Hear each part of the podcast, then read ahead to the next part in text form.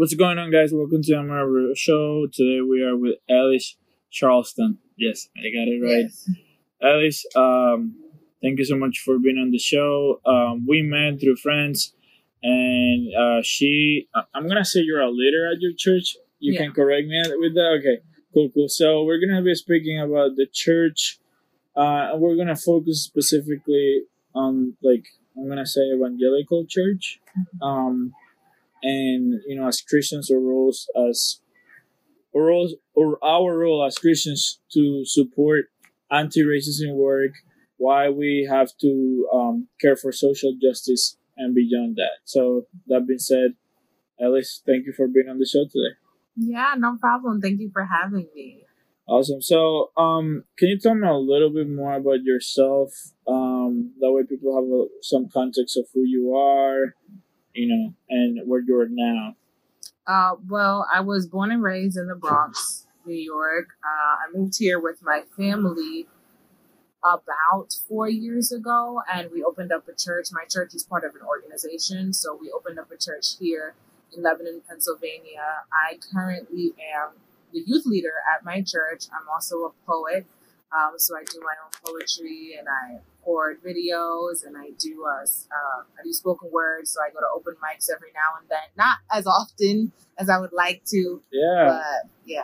Uh, where where where do you go for that? The, for the spoken words? I went, well, most of my spoken word is gospel based. So Yeah. most of the time it's in different churches and things like that. yeah. But I did go one time to this really cool open mic in Philly and I've never been able to go back because it's so far away. Yeah. But yeah. That's so cool. I didn't know you were into that stuff.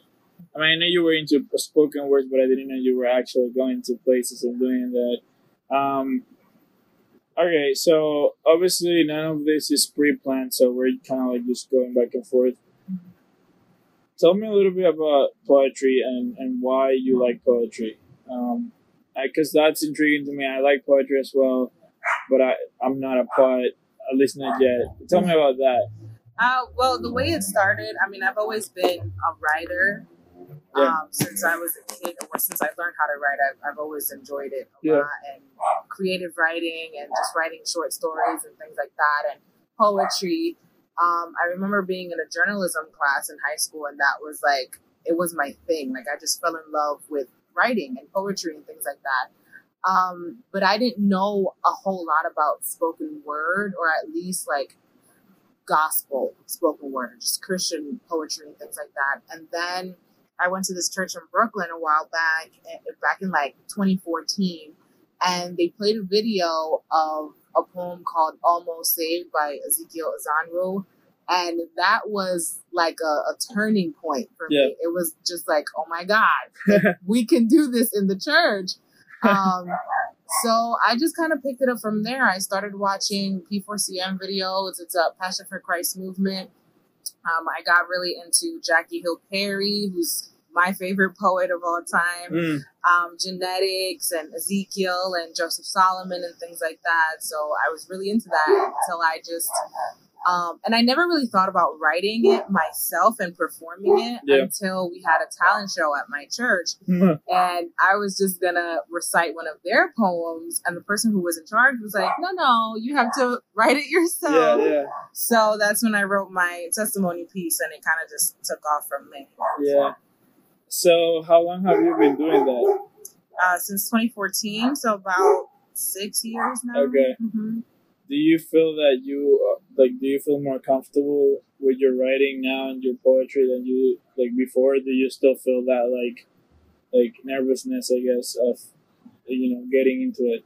I mean, I still get nervous up until the point when I'm on the stage, and I think that that goes for everything and everyone. Yeah. but I don't know. I just um it's still nerve wracking. It's I haven't is. lost the love for it. There was a point in my life where I did feel like I kind of lost the passion for it.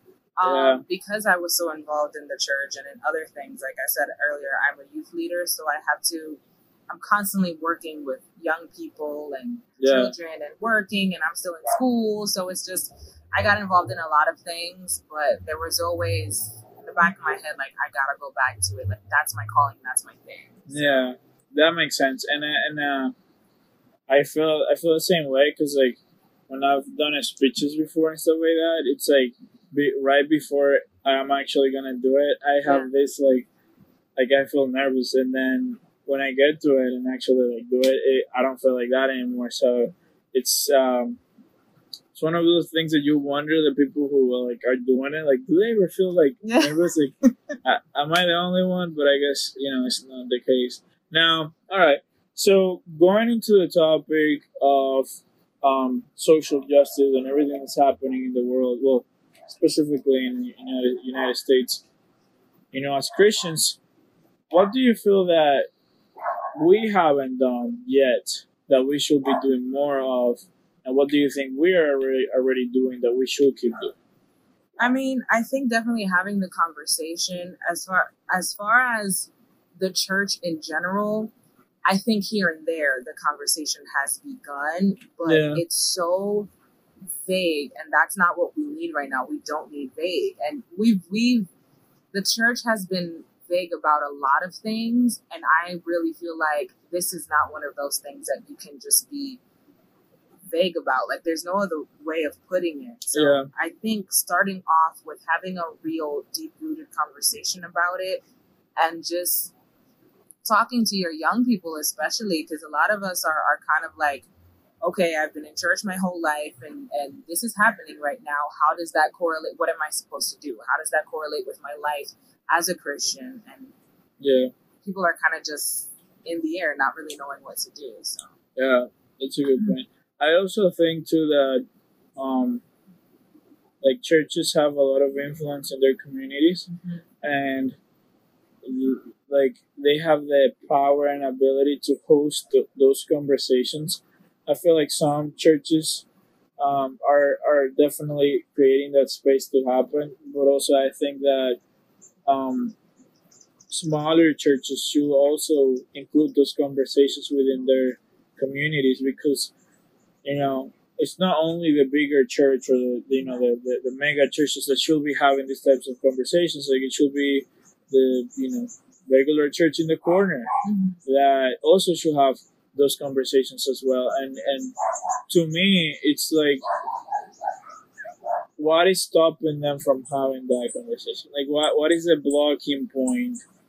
Um because it's, i mean i guess for me and i guess for you as well it's not hard to to talk about right. you know racism and, and and all of that stuff and social justice but it seems like for some people it is harder and you know obviously there's empathy for for that but in your perspective though um how do how do you think that people can you know have an easier path or more comfortable path to having these types of conversations I, don't, I don't understand the question like yeah, no, I mean, I'll repeat it because it's it's a, it's kind of it's complex.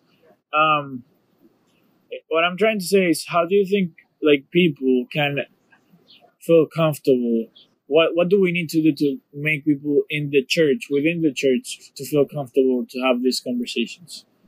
Um, I think even starting the conversation ourselves, but I think it, it all has to do with the approach of how we approach the conversation. Yeah, that's good. Because if you just come at church folk with like something that that's not biblical and it's just so like in their face, they're instantly going to reject it and they're not even going to listen to it. Yeah. So I feel like if, if you start off talking, like getting into the scripture and just seeking where the Bible talks about injustice and things like that, yeah, I think if we take that approach and just kind of not infiltrate it, but just bring it to modern day, yeah, I think they'll try to maybe understand it that way That's a and just point. kind of highlight the fact that although you know the bible says even though we're not of this world we still live in this world and we Yeah. have to we have we have to live here so yeah.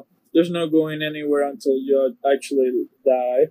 Um, but that's a good point, though. I think the approach, I guess it's like something that could make a difference because I can see how when you just come and talk about whatever, Yeah.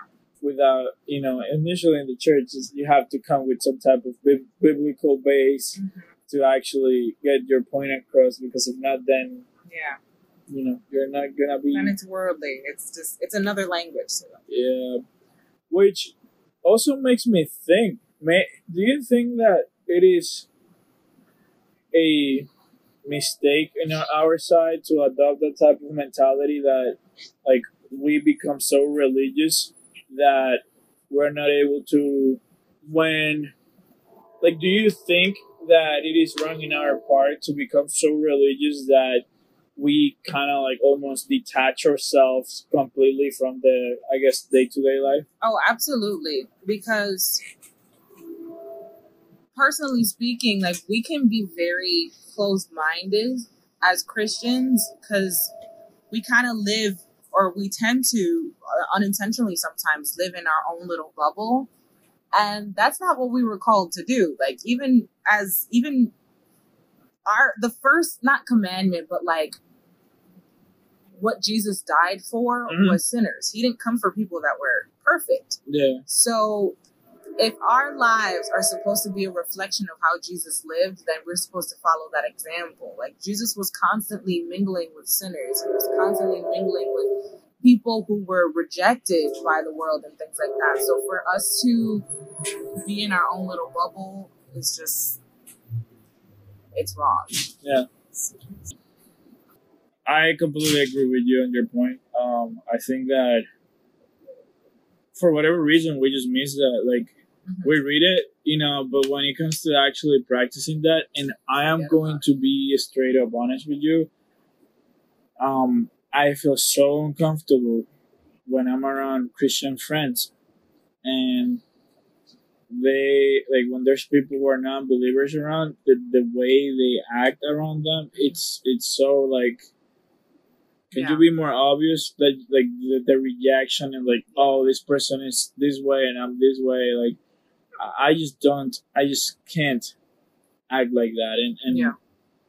it is it bugs me a lot because i've seen it so many times and i just don't agree with that Absolutely. you know and, and i guess i guess it's it's something that eventually like it's we learn over time and it, through our experiences and relationship with god but overall it's just like it's tough um to be in that spot where you know that like you have that attitude of judgment hmm and people can tell.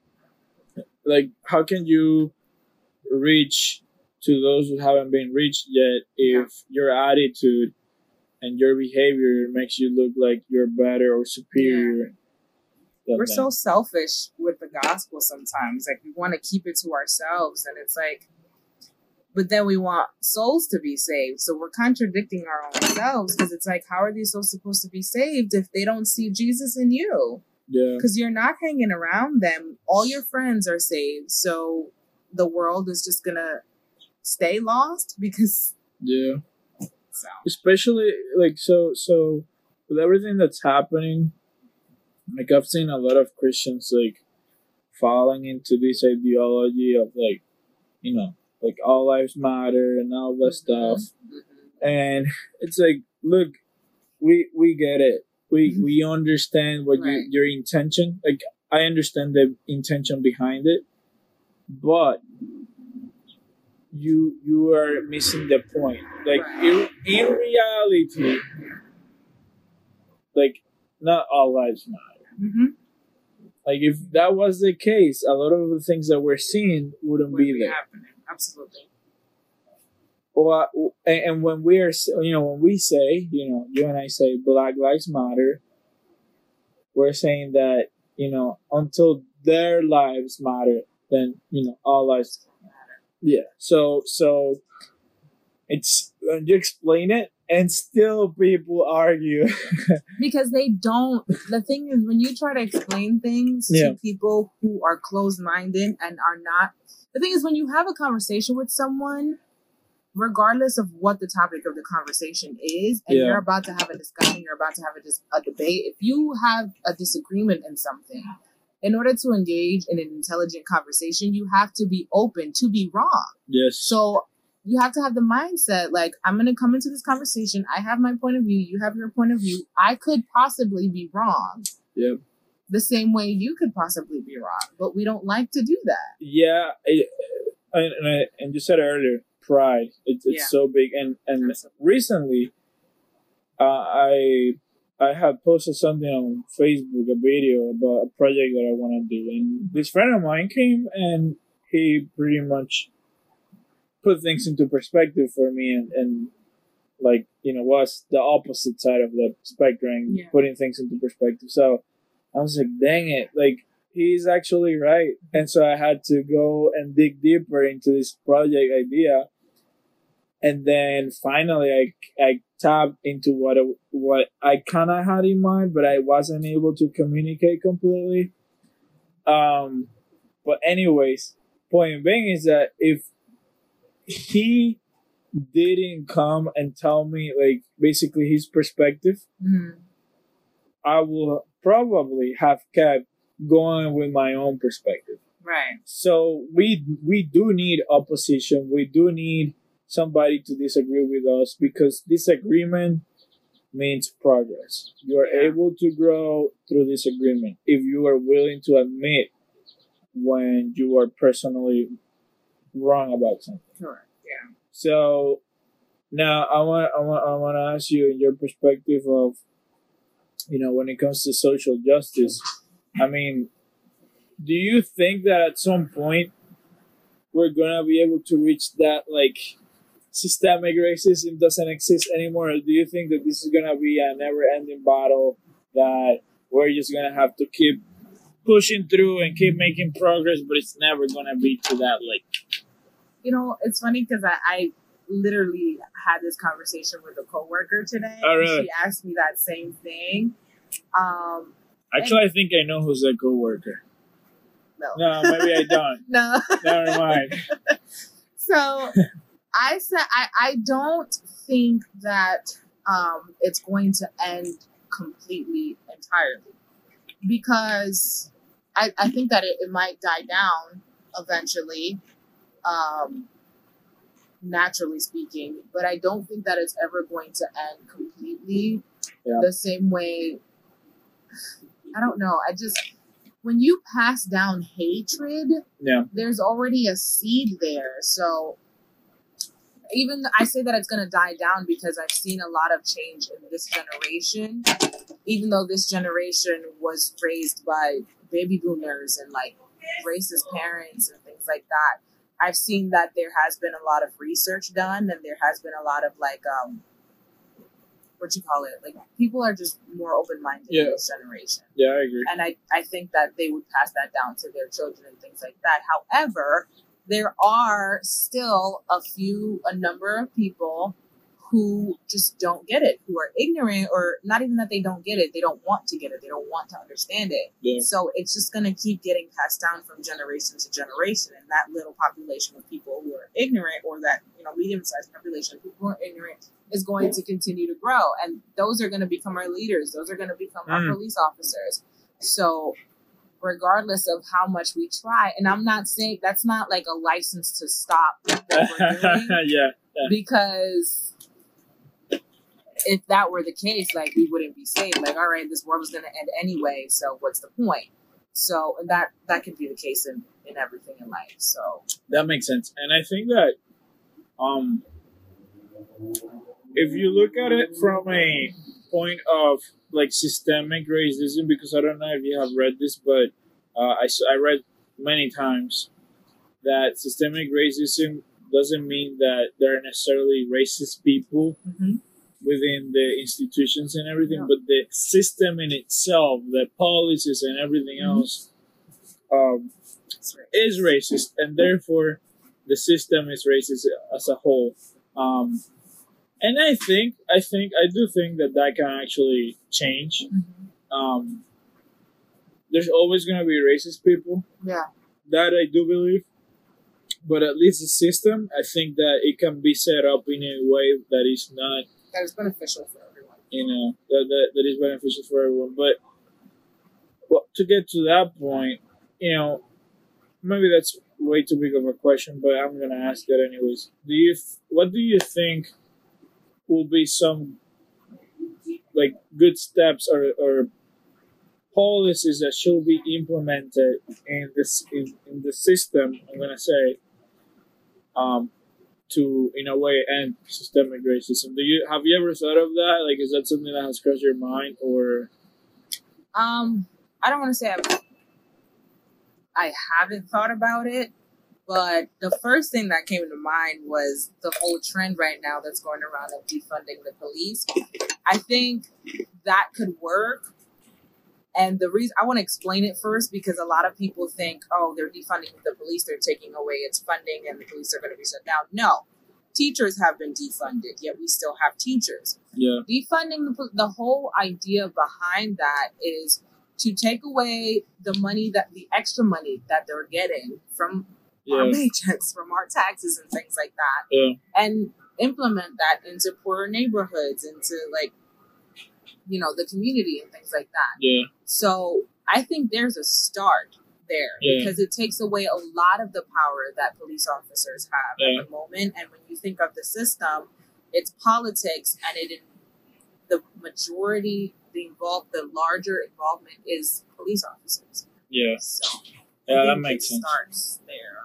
Yeah, uh, that makes sense. I also have read that um, I think police police officers should also have like sociology classes. I think they should get more education. Yeah, like they Yeah. should get more education because it's like they don't. Like I think it's just six months to go to the police academy and then you're just you're good to go. Um, but they should receive definitely at least ongoing education, so they could be in the field and working, but also have to have some type of training um, throughout you know their work time or It's the whatever. same thing with attorneys. Like yeah, like you know, doctors never stop learning. Yeah. Attorneys are always learning as well. Like there's a lot of those like specific fields that you have to keep updating yourself Yeah, because you can't assume that you already- know everything. because laws change. Yeah, So yeah, and and I mean the the what is sad. What what is sad is that a lot of people still don't believe that the systemic racism is real. They don't think that it's real. They think that that like maybe before, you know, maybe before yeah, but it, you know what I found? Like I've watched interviews and videos of like back in the day when actually like it was super obvious that racism was like a thing, mhm. and they had the same argument. Yeah. Oh no, it's just you guys. You guys are the problem. You're, you're the reason why you can't. oh yeah, Oh, And I'm like, wait, they used to say that then, and we're still saying that now. Absolutely. Nothing has changed. It just has a different it just has a different um cover. Uh-huh. It's the same exact thing and Mhm. people refuse to see that. And that's what bothers me so much because it's like choosing to be ignorant. You're choosing not to see what's right in front of you. Yeah. I, I really wonder. I really wonder how can like I just don't understand how can someone have the information right in their faces and still don't believe that it is real. It's the same thing. Like if you think about it, it's it's almost like the gospel because there are a lot of people like when you're when you're saved, Yeah. you think like, how could you not be saved? Like it's right there, it's right in front of you. But people choose to be blind. Like you, it's like you're you were blind once, and someone takes away, and someone gives you back your vision, but you're holding your hands in front of your Mm. eyes. Yeah, That's what's happening. yeah. How do you think your poetry can help people become aware? Well, I've been working on a piece called Jesus and Justice for about a month now.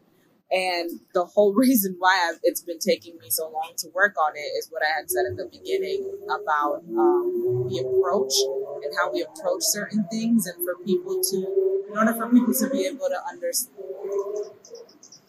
in order for people to be able to understand your point of view, you have to be able to speak their language. So you have to be able to kind of just introduce it in a way and educate them in a way that it's it's loving and it's not like I'm coming at your neck right now. Yeah. So, and I think it's it's going to be a piece that kind of it, it says it in the title, Jesus and Justice, and it combines that and it shows us why we need to fight for injustice.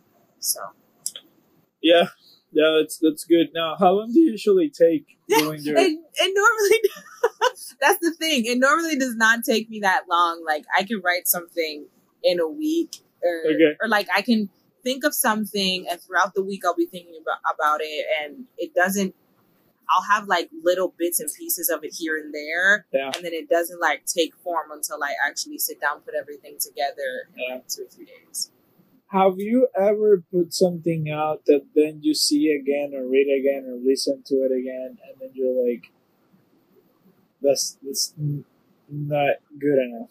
always consistently every single time Yeah. and it's like i'm not i'm my own biggest critic Mm. and i think that goes for every creator every person that like is is a leader and things like that so i'll i'll i don't like to rewatch my stuff like if i if i perform it i don't like to rewatch it if i like record it for other people to see like Yeah. a whole video i'll re- i'll watch it that's fine because i edit it myself Yeah, but if people like record me performing, I can't watch it. I just I don't like watching it because I'm like, ah, I screwed up there. This could have been better. So yeah, it's uh, literally the story of my life. It's it's, and I asked you because I know for me it's like, ah, crap, like yeah, dang it. I know like a. Like it's very cringy.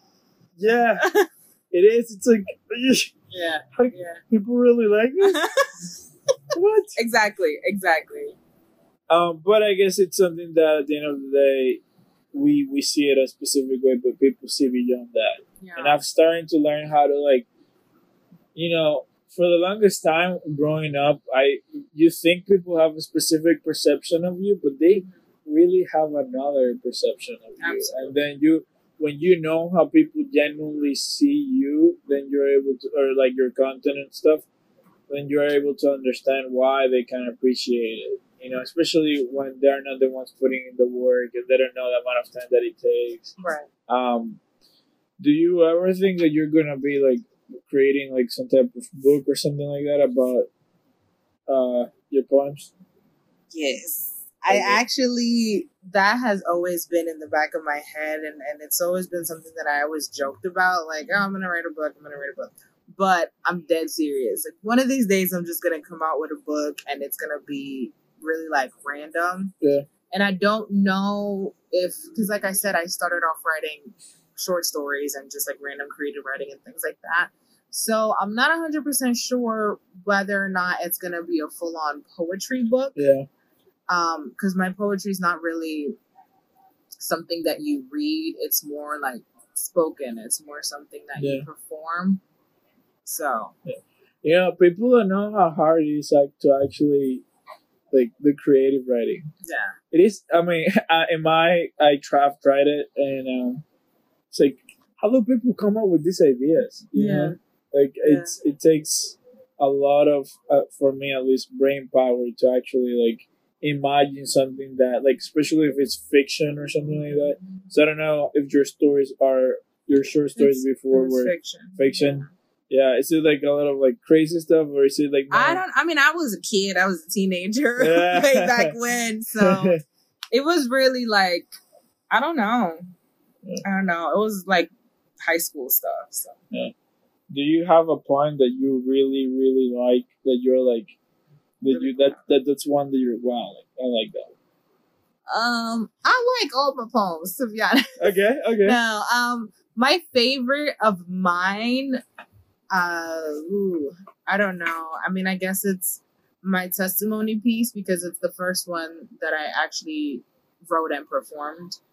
Um, and it's really just, it's really, it's me. It's just telling my story. So, can can you perform it oh my, not right now. Not right now. I knew it's out on my Instagram. that's so. funny okay there you go I'm gonna put a link that way people can can go and, and do it I had to ask I had to ask I wasn't gonna let it go without asking but Um, you know, I, at simply I'm one of those like, like and I've done this before where where I've, like I put people on the spot, but I I don't I don't put I don't I don't I'm not pushing that aspect. Now that being said, um, I think the last question I want to ask you is, if you could go back in time and give yourself one piece of advice, what would you say to yourself? Um, oof. I would give myself a lot of it. um, I think something that I learned recently is that um, you're not alone. There are a lot of people that are going through the same thing that you are going through. So stop caring and focusing so much on other people's perception of you or what you think other people think of you. Yeah. So I love that because a lot of people do struggle with that. Um, and it's sad. Like, I mean, I have. You know, it's not like I'm saying that I haven't. I have. Um, but I also can see like once you can get out of once you can get out of it. Yeah. Um, and then look back and see like, wow, that was a bad time in life. Yeah. Um, and it's not like that anymore. So that being said, um, is there any specific place people should go and find you? On my Instagram at Ellis dot Charles with two S's. Perfect, perfect, awesome, awesome. Well, there you go, guys. Well, make sure you follow her um, and watch her um, spoken words and you know, if you have uh, an idea, I guess you can reach out to her and give her your idea. Maybe she will do something about it. So that being said, thank you guys, and I'll see you until next time. Peace.